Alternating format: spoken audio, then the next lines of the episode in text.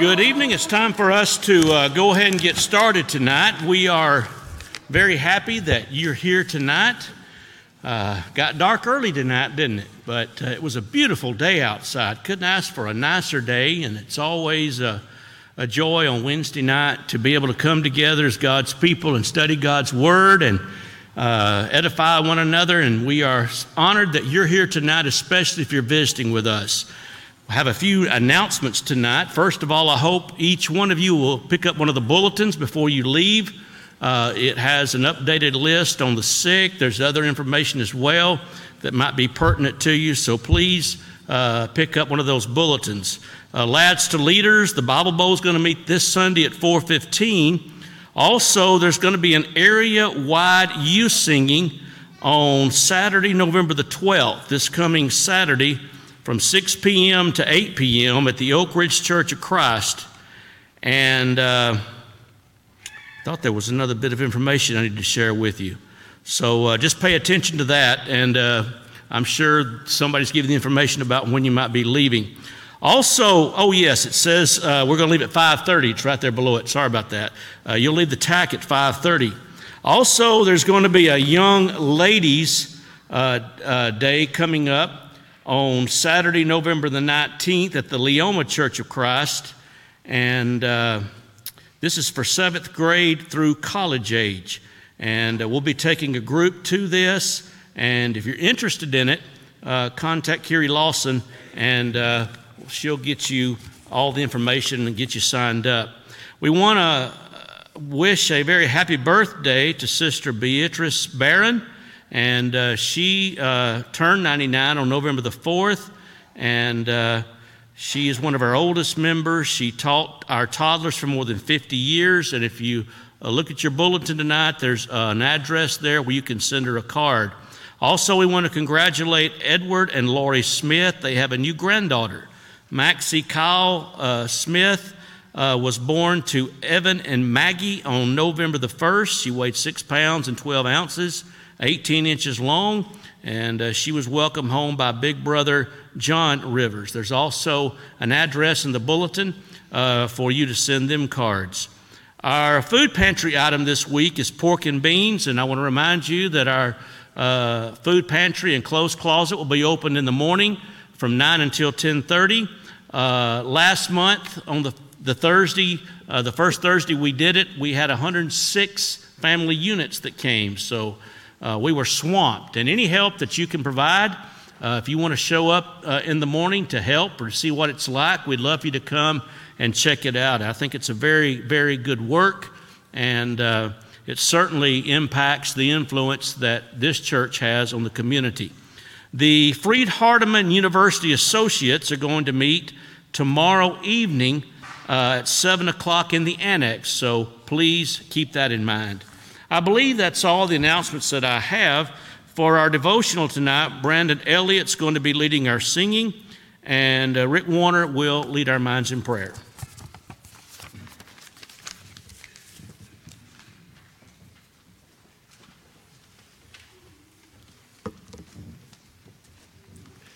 We'll turn to number two in our books, number two.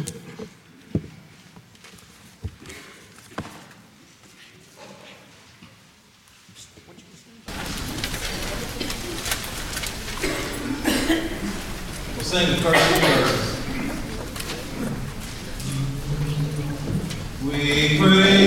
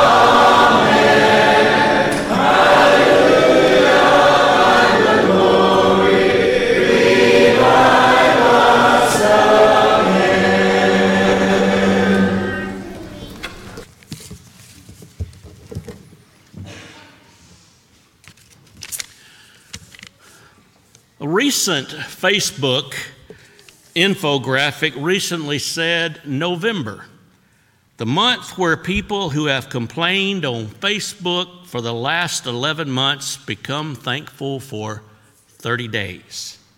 You know, the practice that many have of expressing some specific thanksgiving each day of the month of November, as we see on social media, I think is a good practice. It may even incite others in a roundabout way to be more thankful for what they have. However, we want to be sure that we never become the person that's described in this particular infographic.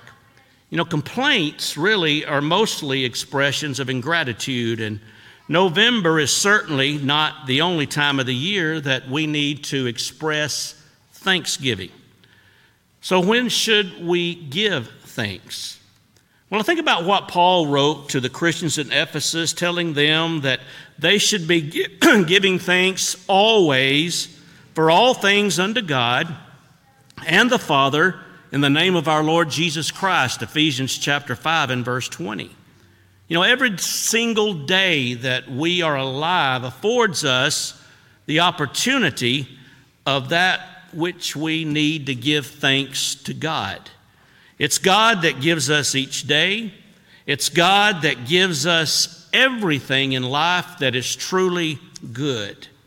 The Bible says every good gift and every perfect gift comes from above, James 1 and verse 17. And I'm confident that Paul has in mind every good and perfect gift when he says that we need to give thanks for all things. You know, furthermore, Paul wrote to the church at Thessalonica, he said, In everything, give thanks. You know, I'm so grateful that Paul said, In everything, give thanks. And he didn't say, Give thanks for everything. We certainly can be thankful in times of tragedy, though we don't have to be thankful for the tragedy itself. But we need to realize that in all things, in all areas of life, we need to be people that are thankful. And thankfulness to God is greatest expressed by how we live our lives each day. We demonstrate to God our true thanksgiving every single day that we live by our submission to His will, by our attitude, uh, by our words, by the influence that we exert. We literally, as we go about our daily affairs, express thanks to God by living a godly life in Christ Jesus. Tonight, are, are you living the kind of life that continues to express thanks to God? You know, God's provided us for abundant, for us so abundantly, physical and material blessings. But the most important blessings that we have from God are those spiritual blessings in Christ Jesus. In particular, the hope of heaven when this life is over through the death, the burial, and the resurrection of our Lord Jesus Christ. Tonight, maybe you're one that has never obeyed the gospel. Maybe you need to demonstrate your thanksgiving for what God has done for you by obeying the gospel tonight, letting your faith be demonstrated by the repenting of your sins. You can be baptized into Christ tonight upon the confession of your faith in Him. And then you can leave here tonight and know the joy of salvation. Tonight, if you need to respond to heaven's call, we ask that you come now while we stand and sing.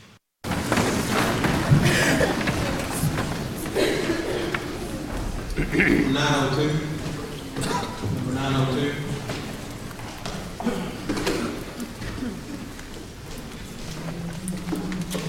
What can wash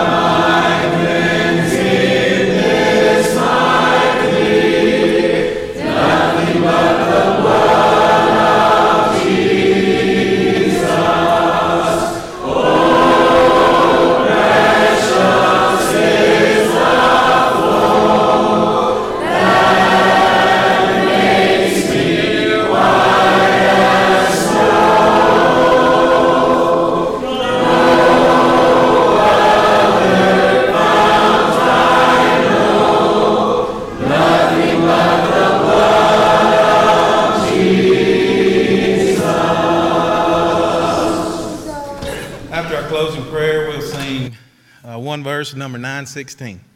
Let me just say quickly, I know it's like the election, it's still early, but Bobby just texted that we have over 103 in our college class tonight. There's still some coming in, so we're thankful for that. Let us pray. Most kind and loving Heavenly Father, we come to Thee tonight, Father, thanking Thee so much, Father, for the privilege of assembling this evening, Father, to sing these songs of praise unto Thee, to hear another message of Thy Word, and to petition Thee in prayer, Father.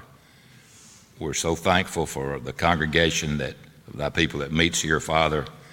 We just pray Thy blessings to be upon our congregation here, and, and please be with its leadership, Father, that we could we could grow in spirit and in number.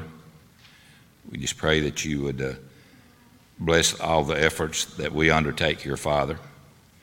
We're so thankful for the being able to have classes and to study Thy Word tonight, and we just are thankful, Father, for all the teachers, and you, we ask that you would be with each one of them this evening as they go about teaching Thy Word, Father, that we would take it into our hearts, and that much good would come come from it, Father, that we would live closer to Thee. We're asked that you would be with the sick, Father.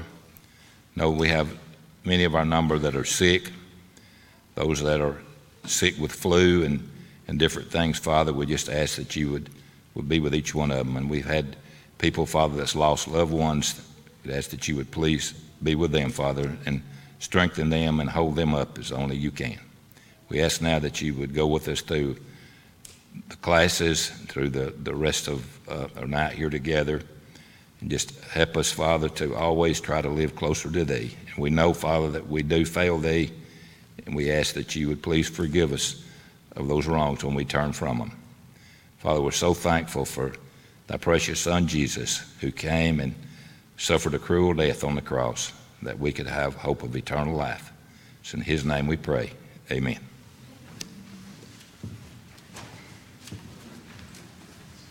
We'll change that song as our teachers make the way to class. We'll sing Jesus Loves Me. We'll let Jude lead. Jesus.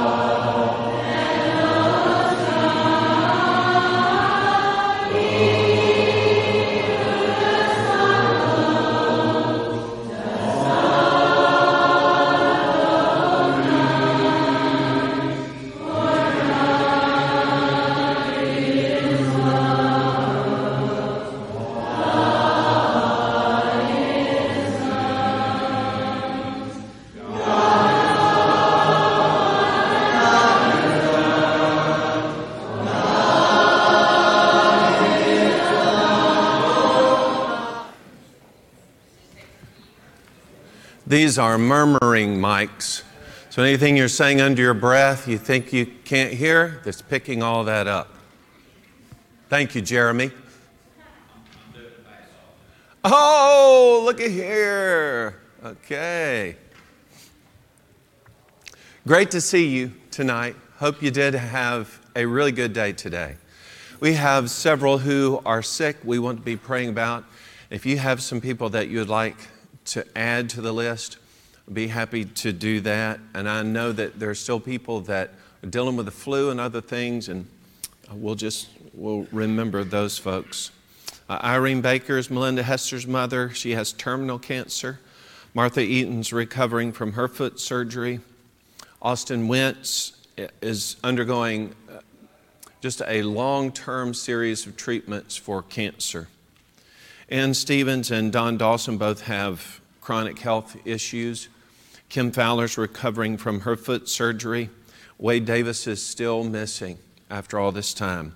I understand that they have sent some teams out uh, here because the leaves have been falling and so forth, and I hope maybe to discover something. But just please keep this family in your prayers. Must be a very difficult time. Carolyn Wilcutt and her recovery. Melinda Hester is doing great uh, following her surgery. Uh, Bobby Petty is Joe Garrett's friend. He has lung cancer. Doug Smith's dad, Kelby, has not been well for some time. Cody McGee is recovering from foot surgery. Vanessa Williams has leukemia. She's a member at Snowdown. Chopper Taylor is suffering with severe pain uh, in both of his legs. Larry Kennedy is Becky Johnson's brother in law. Is he still undergoing tests? Okay. Uh, Rick Warner's granddaughter Marley recovering from her broken arm. She's doing great, right? We all have a sad face, Rick. I'll leave her on. We'll pray for her, and then I'm just going to take her right off of there. But I, I like to take people off. You know why? Doing better. I'm really glad. Cassie Stewart broke her elbow. She's been dealing with some really uh, serious pain issues. Danny Ramdahl is one of our missionaries in Guyana. He has kidney failure. Ben Roberts is still out. He's recovering from surgery he had for his kidney stone. Just pray that uh, he can get stronger and better and be back with us real soon, him and Joanne. Uh, Mary Hoffman asked for us to pray for Cheryl. She's been, treat, been treated for spinal pain. Marilyn Jones had surgery today. Did that go well? All right, great. Home? Wow.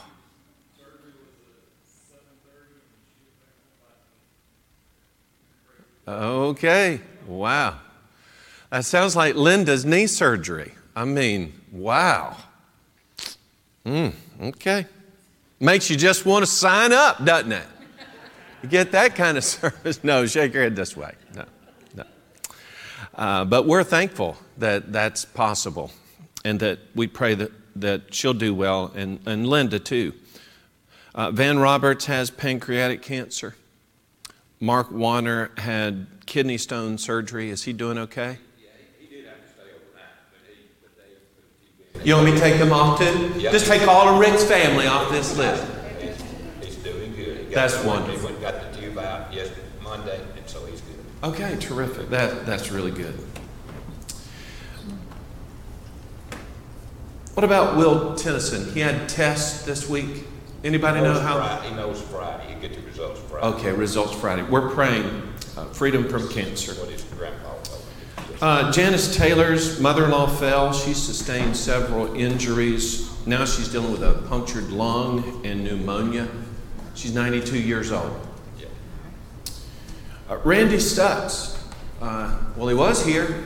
He's right there. Okay, uh, Randy, he- he's been he's been having some sickness lately, but one symptom of that was pressure in his ears, and uh, you know he's been on antibiotics, couldn't couldn't touch it, and so uh, he had something done I've never heard done for an adult. Maybe maybe you have, but I never have. That he had a tube put in his ears like little kids do to relieve the pressure, and uh, just you ask him how that went, how, how fun that treatment is. I'll just leave it at that. Um, Anita had an appointment today, and she's going to be having to have a biopsy on Tuesday. And hopefully it's nothing, but you know, anytime they do a biopsy, we get worried about it. And so we'd really appreciate you remembering Anita in your prayers. You have anybody else that you would like to put on the list? Macy Floyd really needs some prayers. Macy Floyd. She's been suffering with the flu for about a week and a half.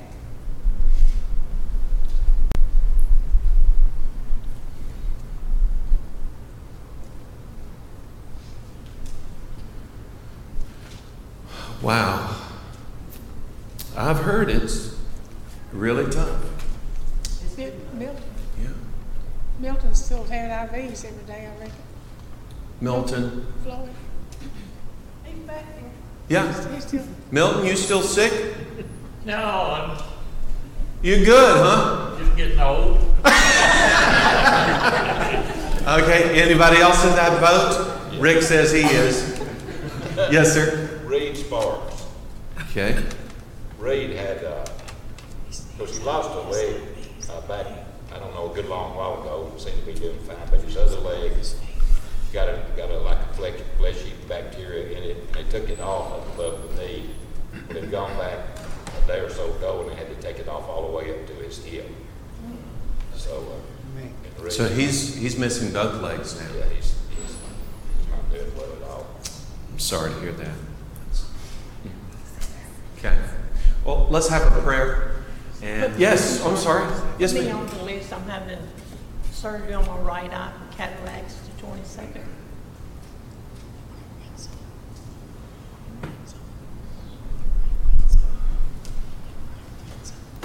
No. I'll pray for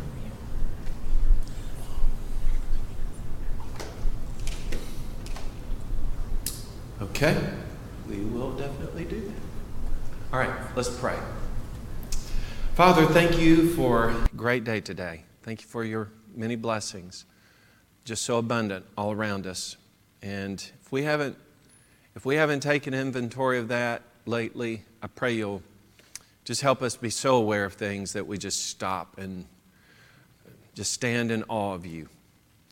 We thank you for this time that we can be together and to worship as we have done and to spend time in the study of your word, to know more about the church in particular. Lord, we pray for these people who are sick, many of which are members here but can't be here because of illness or injury and recovery from surgery. We're praying, Lord, you'll bless each one. Bless Irene Baker, uh, that she'll have good days and quality days with her family. Bless Martha Eaton, that her foot's going to be uh, completely well soon. We pray for Austin Wentz that you'll give him strength through his treatments. Bless Ann Stevens, that she'll have good days. Bless Kim Fowler, that her foot will heal right and that she will be back to normal soon. Bless Don Dawson, that he'll have good days. We pray for the Davis family. And we just pray for their comfort, and especially, uh, I'm sure this, this new search is just causing more emotions and to intensify them. We just pray, Lord, your, your blanket of compassion all over them. Please be with Carolyn Wilcutt, that she'll be back with us. Bless Melinda Hester in her recovery. Be with Bobby Petty as he has lung cancer. Pray for Kelby Smith that he'll have good days. Bless Cody McGee. He can fully recover from his foot surgery. Be with Vanessa Williams, who has leukemia. Be with Chopper Taylor, and we pray relief for him from his pain. Bless Larry Kennedy. That test will indicate what exactly the problem is and the course of treatment that will work. We're thankful that Marley's doing well, and while we'll take her off this list, Lord, we just we pray that she'll have a full recovery from her surgery, from her injuries. Bless Cassie Stewart, that Uh, her elbow will get better and she'll have freedom from pain. Bless Danny Ramdahl and his treatment for kidney failure. We pray for Ben Roberts that he'll be back with us soon, and just please, please help him to be restored to his health. Bless Cheryl Hoffman in her treatments. Bless Marilyn Jones as she's recovering. And sounds like she's doing spectacularly well. And we're thankful that Linda Beard's doing better too, and we pray she'll have a full recovery and be back soon. Bless Van Roberts, who has pancreatic cancer. We're thankful that Mark Warner did well from his treatment and is on the road to recovery. We pray for Will Tennyson, who just underwent some tests, and we pray that uh, his body is free from cancer. We pray for Janice Taylor's mother in law that even at her advanced age, she can receive treatment that will help her to get better and feel better. Pray for Randy Stutz, who is still experiencing pain from his ear. We pray that's going to resolve itself very soon. Please bless Anita as she faces a biopsy on Tuesday. We pray that it's just a precautionary action and that she's okay. We pray for Macy Floyd, who has the flu, and has been sick for a week and a half. We pray that she'll get stronger. Bless Reed Sparks, who's now had both legs removed, and we just have compassion for somebody in that circumstance. And we pray your comfort and for uh, support for him in, in these very extreme measures. And we also pray for Diane, who's going to be having cataract surgery real soon. We know that she depends on her sight for her work, and we just pray that's going to go well. She'll recover quickly and be back at it. We pray, Lord, you'll bless us too as we're studying tonight and strengthen us in our understanding of your word and help us know how to make the right applications of it. In Jesus' name, amen. So, in this class, we're talking about the distinctive nature of the church, and all we're doing is trying to examine what the Bible has to say about that. But a prerequisite to that is understanding a little bit about the world into which the church was inserted. So, we started last week with Galatians chapter 4, beginning at verse 4. Well, he says that when the fullness of the time had come, God sent forth his Son, born of a woman, born under the law, to redeem those who are under the law, that we might receive the adoption as sons. One point that I made, and we drew several texts together in order to support the notion, was that the central point of history is not what many people assume is being pointed to here in verse 4, the birth of Jesus. But it is rather what's pointed to in verse 5, and that is the idea of redemption and receiving the adoption as sons. That came at what point in history? When Jesus died, exactly right. So for us, the center point of history, not his birth, but rather the death of Jesus. Everything that comes before it points to it, and everything that comes after it is pointing back to it. Now, I mentioned that we want to try to understand the world that Jesus dies in. The life that he lived, he lived under Roman government. And so last time we looked at the Roman Empire and government, and we understood a little bit, I think, at least from some of the surface things that we can look at, that there were both some very positive things that took place in the time of Jesus that made it possible for the spread of the gospel in an incredible way. But that it wasn't a, it wasn't a perfect time in terms of just humanity itself. In fact, the world itself reflects exactly what John said Jesus came into. Jesus is light in the midst of what? In midst of darkness. And in fact, people were so accustomed to the darkness that when he came, they couldn't even perceive his light. That's how bad it was. But that's okay because the text says that he came at the perfect time. He was born under the law, he was born of a woman, he was born, as we are going to see tonight, as the result of prophecy. He's the fulfillment of that. Okay, so I want to take us from some of the surface issues that we looked at in terms of the government, and now I want us to think about the society that existed when Jesus came into the world. It's, it's a little bit different from what we might experience now. I mean, you might, you might see yourself in terms of social standing being delineated by, I don't know, maybe your educational attainment, where you are on the scale there, or some people measure it according to the fame that you have, or some people measure it according to the financial success that you have had. But in Jesus Christ, where do we find ourselves in a pecking order? We are all what? We're all one. We're all equal, yes? We're all one in Christ Jesus. We have one mind. We are one body together. So there are a lot of variations in our experiences, but we are one. In the Roman world, there was quite a lot of differentiation between peoples and where they were. At the very top, you had the, you had the emperor. Now, the emperor thought of himself, anybody know, as a what? Okay, it came to be they thought so highly of themselves they were God-like. Okay, that's pretty high on the social order, yes? No, just nod your head this way. Yeah, okay. Right under them were the senators, which in many intriguing stories took matters into their own hands. You probably know some of those stories, but they were, as far as a pecking order, they were just below the emperor. And, and many who became emperors kind of launched their career right there in the Senate. Under the senators were knights. Now, these, these guys are called the equites. Equites. Um, originally, these knights were the ones who were the horsemen in the armies of the Romans. And then, because they, because they possessed a lot of power and authority, eventually, what they were in the military sense, because they became wealthy in their exploits and so forth, they became land barons.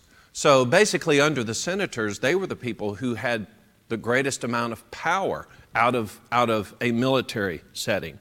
And then, right under the knights were citizens of Rome. And then there were the provincials. These are the people who lived, you know, out, farther out. Then there were the free men. Then there were slaves and beggars. I thought it was kind of interesting looking at that hierarchy and thinking about some people that we know in the scriptures who, who fit into these things. W- one of those people that's pretty famous for us is one of these citizens. You remember anybody famous in the New Testament who was a citizen of Rome? His name was Paul, the apostle. Yeah. Um, a couple, who's reading? Okay. Uh, Jeremy, I just wanted to look at Acts chapter 22 and verse 28. And also, maybe before you even get there, just go ahead and read chapter 21 and verse 39. There's a couple little insights. What God's going to do is, and, and this, this is why we lay this groundwork, God's going to use what is a negative but he's going to use those negative things of this society in order to do what for himself? To do good, yes. Can God, can God take a bad situation and turn it into a good one? Romans 8, verse 28, right? All things work together for good to those who are what? Love God, who are the called according to His purpose. So God's purposes will use whatever is out there in order to bring about the desired result. Okay, go ahead and read these texts, please. Paul replied, I'm a Jew from Tarsus in Cilicia, a citizen of no obscure city. I beg you, permit me to speak to the people. A citizen of no obscure city. This place was actually Little Rome, right? A place that's recognized. And so his citizenship is validated by the place he's from. It's one that's a recognized locale. And then uh, the second one's really one I want to stress. The tribune answered, I bought this citizenship for a large sum. Paul said, But I am a citizen by birth. Okay, so that's Lysias, who's actually the guy who's holding the, holding the, the power over Paul. But Paul's like, Whoa, hang on there now, buddy. I'm a Roman citizen. I was born this way. And Lysias says, Well, I, you know, I paid for mine. Okay. See that pecking order, hierarchy? God's going to use that in order to give leverage to his will. Um, there were also um, some other guys we're going to talk about a little bit later that kind of come out, and I was going to think in terms of, of the matter of slavery. Okay, so here we got all these, all these folks. Right here with the slaves, it's kind of interesting. Slaves were your professionals and your tradesmen. Okay? When I think of slave, just the way I've been conditioned, I think, you know, no education, oppressed. That isn't necessarily what was taking place under the Roman government. So I want to take a moment just to think about slavery for a second. Here is a point that I don't know, maybe you do hear it in your history classes, but I don't think it's generally a well known point, and that is there were more slaves in the first century than free men. More slaves within this society than there are free men. Okay? I mentioned to you that they're the professionals and the tradesmen. Actually, slaves oftentimes were very educated and they were cultural. They knew a lot about what was going on, or they came from places where they had been educated and were steeped in their own traditions from the place in which they came. One such person in the New Testament scriptures actually has a book named after him. Do you know who that is? The clue here is slave.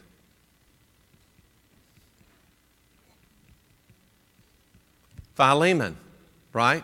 Was Philemon useful? In fact, the Apostle Paul was willing to do what? Whatever needs done. I need him working with me. So, you know, it's not like you don't owe me. and if I need to pull that in, I will. But, you know, here was somebody who had skills, right? Not, not typically just the guy who's going to carry your luggage around for you, that kind of slave. This is someone who probably had administrative skills. He was going to be a very important cog in the work that Paul was going to do. You get that again? The, church is going to benefit from what having happened here. We've got a slave who's run away from his master, who, to the, to the furthest degree, could have been subjected to punishment of death. However, Paul says, well, hold on there, brother Onesimus. This guy can be useful to me in the spread of the gospel. And oh, by the way, he's also your He's your brother. Now, is that going to get, is that going to smack this whole sense of the hierarchy in our society? Right, I have a right to own him. Wait a minute, he's your brother. Ooh, now that he's my brother, I'm going to have a whole different, I'm going to have a whole different sense of relationship with this guy. Okay, sometimes you probably know this about the Romans. They went on conquests, right? Uh, generally speaking, they conquested what? Land mass. The whole world. okay, so they, they, they subjugate all peoples. But my point there is when you, when you go on a conquest, you end up not killing everybody, so you have captives. And then those captives become what? Yeah, they become slaves. Any biblical characters come to mind that are reflective of this type of situation. In fact, it really, it really goes back to a point of history that was the seed for what would become Rome. Take yourself all the way back to the Babylonian captivity. And there were some who were transitioned from Judea and Jerusalem, that area, into Babylon and found some important positions. Any names come to mind? Like Daniel, Shadrach, Meshach, Abednego. Remember those guys? They were very useful, they uh, attained powerful positions, uh, let alone carry it back to the patriarchs and what happened with Joseph, the slave. Right? Not just, yeah, and God used a bad situation in order to promote his own way. Um, sometimes, though, sadly, some people became slaves because of what we're going to call exposure. And we'll talk about this a little bit more here in a moment. It was not uncommon for Romans, if they had too many children born into their family, or especially too many girls, just to take the girls and set them out on the stoop. And presumably, if nobody picks them up, they're going to die of exposure. Unscrupulous traders, however, developed a business out of this. You leave your little infant there on the stoop, and what will we do? We'll take that little baby in, we'll raise it to a certain age, and then we will sell that child into slavery. We mentioned Lysias here a moment ago. What is it that Lysias said he did? Yeah, he bought his citizenship. And if you were a slave, it was possible for you to buy your freedom. But I want to ask you this question. And, and here are a lot of different avenues or ways by which you might become a slave. Would you venture to guess what was the most common way to become a slave? And it wasn't being captured by the Romans. Yeah, it was D E B T, debt. Well, we don't have Roman soldiers pointing spears at us, but is debt a problem? Debt's a big problem. And when you become indebted, what do you basically become?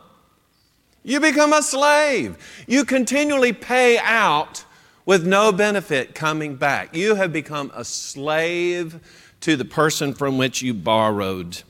Now, the poorest class, and, and I don't know if this is a good thing or a bad thing, I, I don't know how people were voted into, into their positions, especially in the Senate, how that thing worked exactly.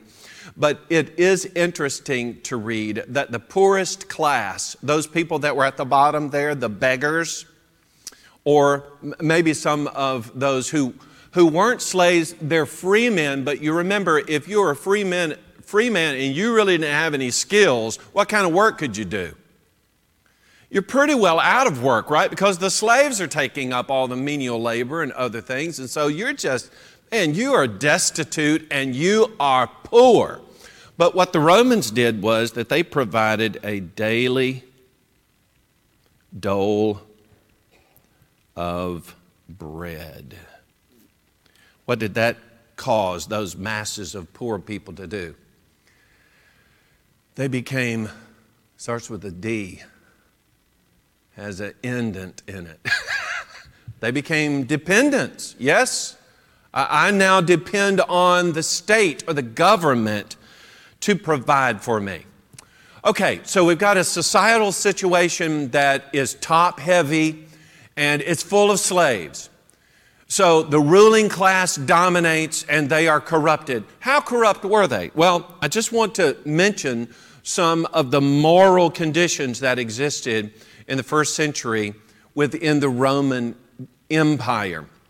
One of those things, and maybe you don't even think about that this, this much, but during that time, a major problem was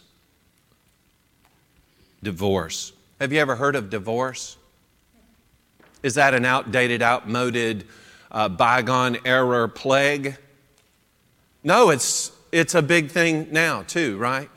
And so, in this time, uh, one thing that maybe is a little bit different today is that, you know, now uh, women, women become educated, they can hold a job for themselves, make their own money. If I'm divorced, I'm not destitute, I'm not kicked out on the street, maybe I can provide for myself.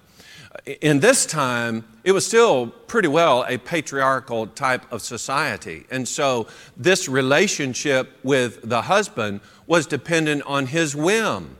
And it had gotten to the place where the Romans became so corrupt that they would divorce their wives if for no other reason than simply the love of change. I just want to change. And so if you had a wife with several children, you could easily divorce her and move on to somebody else, leaving behind a wife and children who've now become destitute and are going to be added to what number of people? See how you might change your status in your society?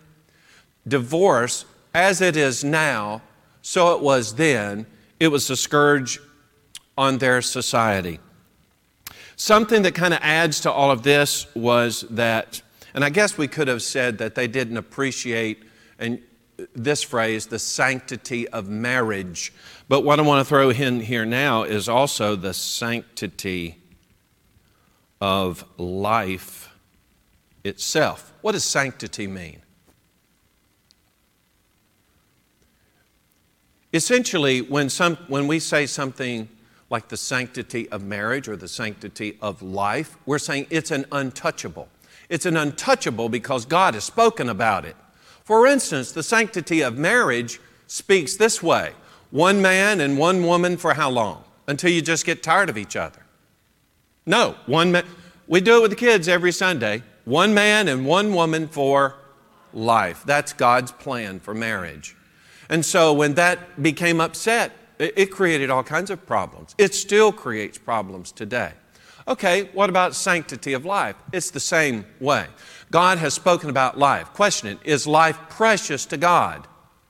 Life is precious to God. And the idea here, the sanctity of life is life is supposed to be one of those conditions that is untouchable. God has spoken about it, it's untouchable. However, for the Romans, and th- these may be terms that you've never heard of before because it was such a corrupt society back then. Things like abortion. You ever heard of that? Yeah, of course we have. That isn't new with us in our society because they did not value life. Abortion, for convenience sake, was very rampant in Roman times. But let's take it a step further. So was infanticide. Would you venture to guess what infanticide is? Yeah, you've got the word infant there, right? Well, side is going to be the expression of death. What have you done to your infants? Put them to death. Well, they're no value to me. They're going to cost me money to feed them. They're going to take up space. I don't need these children, so not only that, my child was born with some kind of deformity. They're going to be a hindrance to me the rest of my life. I have every right as the head of this household to do what? Kill it. Get rid of it. It's an inconvenience to me. Now here's a warning for our society. Anybody listening out there on the internet? Abortion isn't the end of the discussion. Because if it is only for convenience sake, then what line are we willing to cross? Yes? In the case of the Romans, they would go so far as to putting infants to death for all sorts of things that were inconveniences. And then I, I mentioned earlier, uh, in terms of slavery, was the idea of the exposure of children. So you don't have the heart to take the child's life as it's born into the world and has taken its first breath. That's okay. Raise it, try it out a little bit. If this child doesn't work or it really is a, a huge draw away from your, you know, your wealth or is, is such a huge inconvenience, you can't care for this child like maybe you think you ought to, or it's not going to bring you the prestige that you need, then just set that child out on the doorstep. And either it will do one of two things. One, it'll vanish. Somebody will just come get them. We don't know how that works. They just come get them. Or the child will die. And then, of course, we've just got another death to care for. That is the degree to which the Romans had no sense or understanding of the sanctity of life, the hands off nature of life from the vantage point of God. Did the Romans need the church? Oh, yes, they did. And then there was this thing called suicide. Well, it makes sense, right? If you don't value life, you're willing to take the life of your offspring, then when the going gets rough for you, take your own life. We had a pretty famous description of a fellow we knew about in Acts chapter 16. Remember him? He was what guy? The Philippian jailer, right? I'll just say PJ. The Philippian jailer. What was he ready to do when the prisoners were loose from their cells? He drew, he's going to fall on his sword, take his own life. You know why he would be willing to do that? What is my life? I don't want to suffer in my death because I'm going to die, so I'll just ta- I'll take the honorable route. Uh, uh, wait a second. What did he learn within just a few moments? He learned the value of a life. Jesus died for him. I mean, to me, the, the transition that goes from him wanting to take his own life to benefit from the death of someone who died for him is just That is an amazing story, but not unheard of. Just take your life because life just, you know, isn't that precious. And because of that, one of the most famous things that comes out of Rome was this. And I'm thinking about entertainment. How do you entertain a Roman in the first century? Actually, not just the first century, around a period of about 550 years. Let that set in a moment when I tell you that we're talking about entertainment by gladiatorial combat. Gladiatorial combat. What is that? You know what combat is? That sounds like soldiers fighting in a war. That's exactly what it is. You'd have your gladiators, your champions in a ring fighting one another to death, and people being entertained by that. In fact, huge arenas built for the spectacle of it all. This thing actually, I don't know if you know this or not historically, this thing started in uh, 264 BC. That's before Christ. It actually started at a famous person's birthday party. Going to be entertained? What can we do? Hey, let's have a couple of you guys, soldiers. You guys come over here. I want you to try and kill each other. Because life is worth what? It's not worth anything. That thing carried on till 325 uh, uh, AD, in the year of our Lord, 325. Uh, some say it went as long as 404. It ended during, well, during the reign of a guy by the name of Constantine. Anybody know who Constantine was? He was one of these emperors at the, at the back end.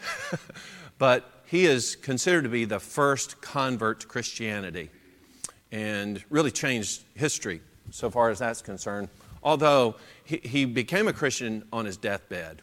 You know, I'm not his judge, but this brutality, which had become commonplace, continued for 550 years or so, unregulated for the most part.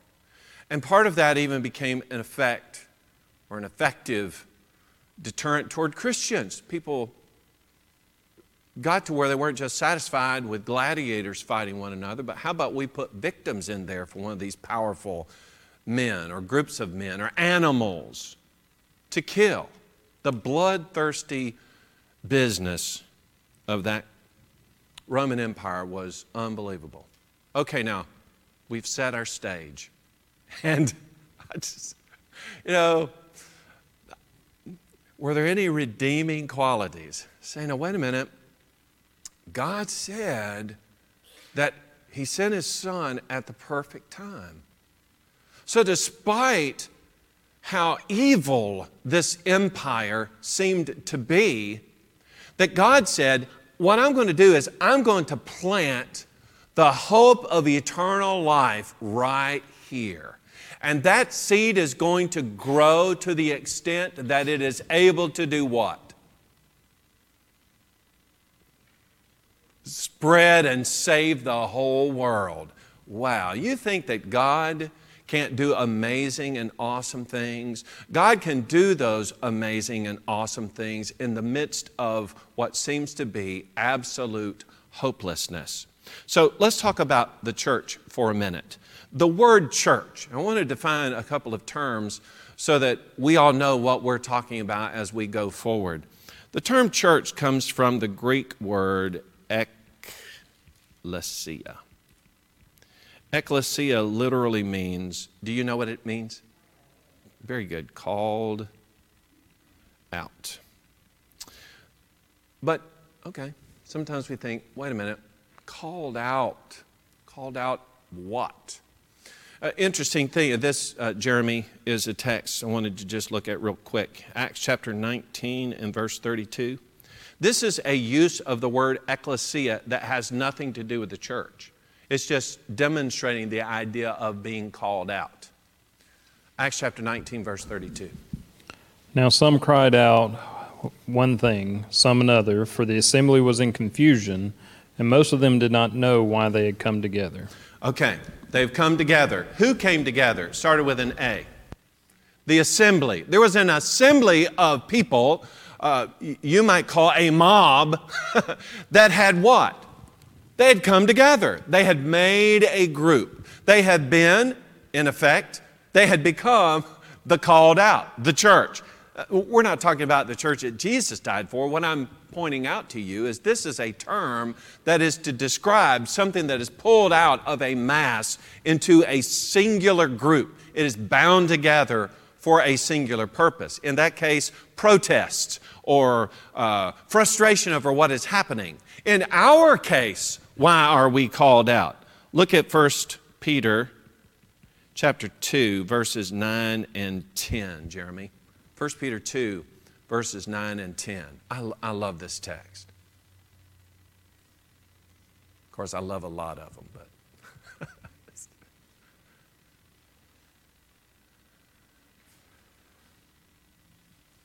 But you are a chosen race, a royal priesthood, a holy nation, a people for his own possession, that you may proclaim the excellencies of him who called you out of darkness into his marvelous light. Once you were not a people, but now you are God's people. Once you had not received mercy, but now you have received mercy. You see the tra- all the transitions that go there? Called you out of darkness into his marvelous light. Who once were not a people, but are now the people of God. Who hadn't obtained mercy, but now have obtained mercy. You've been called out of a corrupt, awful world in order to be gathered together in the glorious what? C H U R C H. Okay, we're going to stop right here tonight. Thank you so much for your attention. And let's have a prayer, and then you may go greet your anxious young ones there in the foyer. Father, thank you so much for the privilege of gathering and studying your word. I pray that you'll help to impress upon us, Lord, the power of the gospel, the power of your church, of how we are set apart and different. Even in a society that has so many ills and is so backward in so many ways, we're thankful for the church that calls us out of that to be something special for your use. And I pray, Lord, that you will use us mightily to do the very same thing in this generation that you were able to do in that first generation to change the world and turn it upside down. In Jesus' name, amen.